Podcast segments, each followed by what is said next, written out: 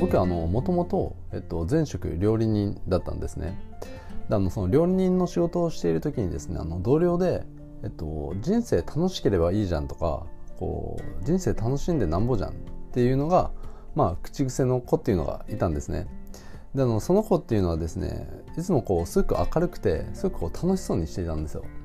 だから本当にあこの子はあの楽しければそれでいいんだろうなって思ってたんですけどまあ僕としてはですねここにあの100%同意することっていうのはこうできなかったんですねであのその子はどういうふうに生きていようと、まあ、その子の人生なんでまあ僕にとやかくこう言われる筋合いっていうのはないだろうし、まあ、言うつもりもないし実際あのその時何も言わなかったんですけど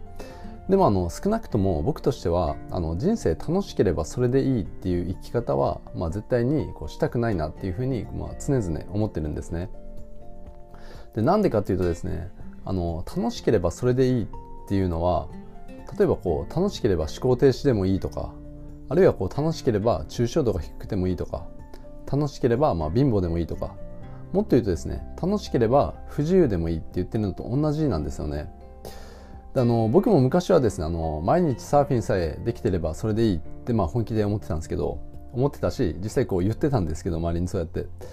でもあのこれもですねあの人生楽しければそれでいいって言ってるのとまあ同レベルだったなっていうふうに、まあ、今となってみればまあ思うんですね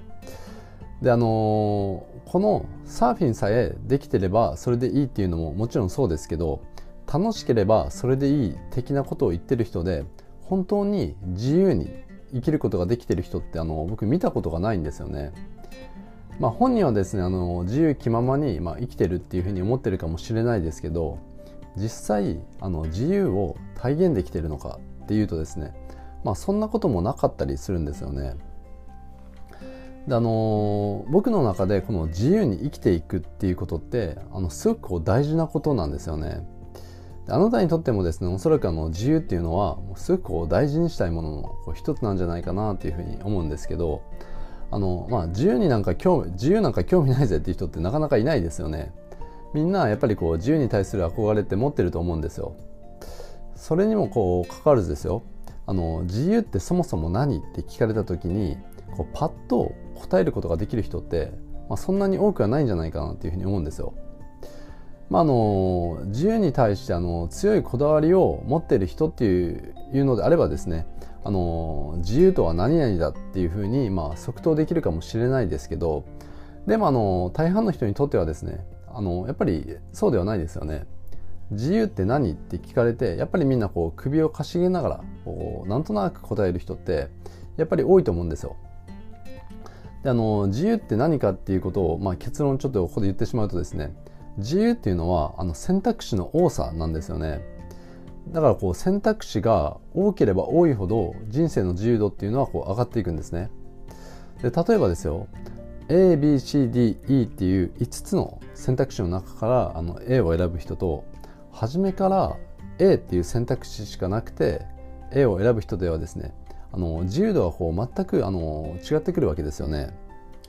こう例えばですよあの旅行に行こうと思ってあのケンジ君はですねあの京都にも行けるし沖縄にも行ける。でアメリカにもアフリカにもフランスにもブラジルにも行ける。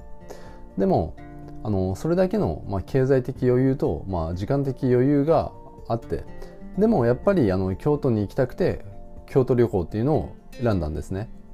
一方あの太郎君っていうのは初めから京都に行くっていう選択肢しか持っていなくてこう京都旅行をこう選んでるんですよ。経済的にも余裕がないしあの時間的にもあの海外に行くだけの余裕がない。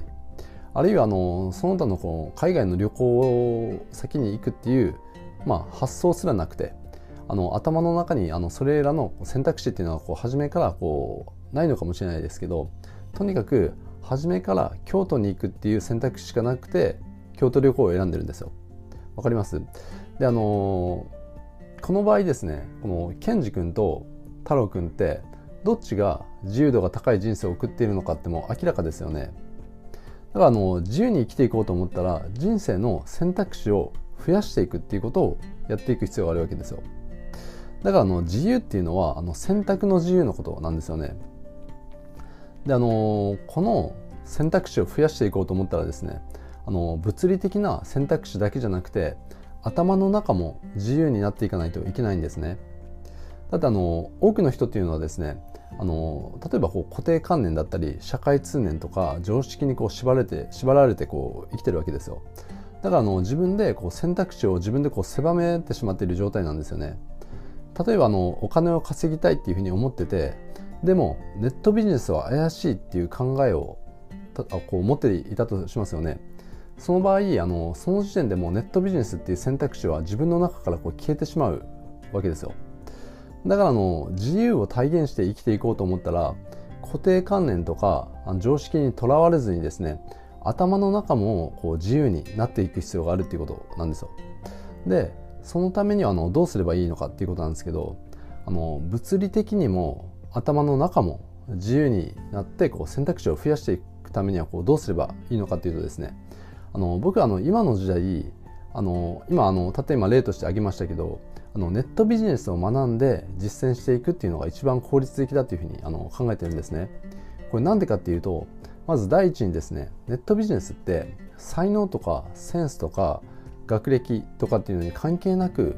努力次第で誰でもあの結果が出せる世界なんですよ。それも会社員をしていていてはあの到底あの到達できないようなそういった大きな結果っていうのを出すことができるんですね。であの自由をこう体現していこうと思ったらですね資本主義社会においてはお金って自由のあの土台になってくるんですよだからどんなにあの自由をこう論理的にあの他人に伝えたとしてもそこにあのお金の経済的な自由っていうのがなかったらどんなに頑張っても自由っていうのはこう体現できないんですよね。だからあのとりあえずあのインターネットを使ってあのお金を稼いでいく。っていうことを僕はあのすごいお勧めしてるんですけど。しかもあのインターネットってあの情報を扱っていくんでその実践過程でいろんなこうブロックとかをこう外れていくんですよね例えばお金のブロックだったりセールスのブロックとかこう思考の抽象度もどんどん上がっていきますし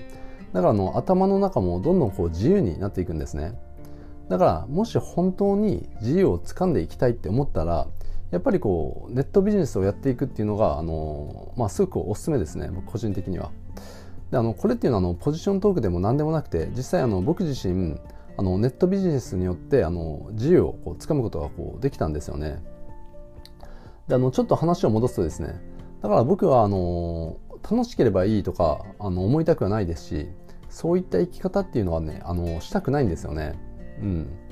であの僕はこう楽しければそれでいいやっていう生き方をしてる人ってやっぱりあの個人的にも人間関係を深めていくのってやっぱちょっと難しいなというふうに思うんですよねだからやっぱりこういい人間関係が築ける人ってちゃんと頭の中もこう自由になってあの思考の抽象度もこう上げていける人だというふうに思うんですよ。でもあのまあ幸いなことにですねあの僕はこのビジネスを始めてからそういったこう楽しければそれでいいぜ的な人とはですねほとんどこうもう出会うことがなくなってきてますしあの僕の周りにはですねちゃんと人生の選択肢を増やしてあの自由を体現してる人だったりあるいはあの自由にこれからなっていこうとしている人っていうのはこうたくさんいるんですね。であのこういった生き方ってあの、まあ、僕としてはもう本当も楽しすぎるっていうふうに思ってますしだからあのこれからもですねそうやってあの自由度を高めてと生きていきたいというふうに思ってます。ということであの今回はですねあの自由あの人生楽しんでなんぼっていう生き方をしているとまあ、自由をつかむのっていうのはすごい難しいですよっていう話でした。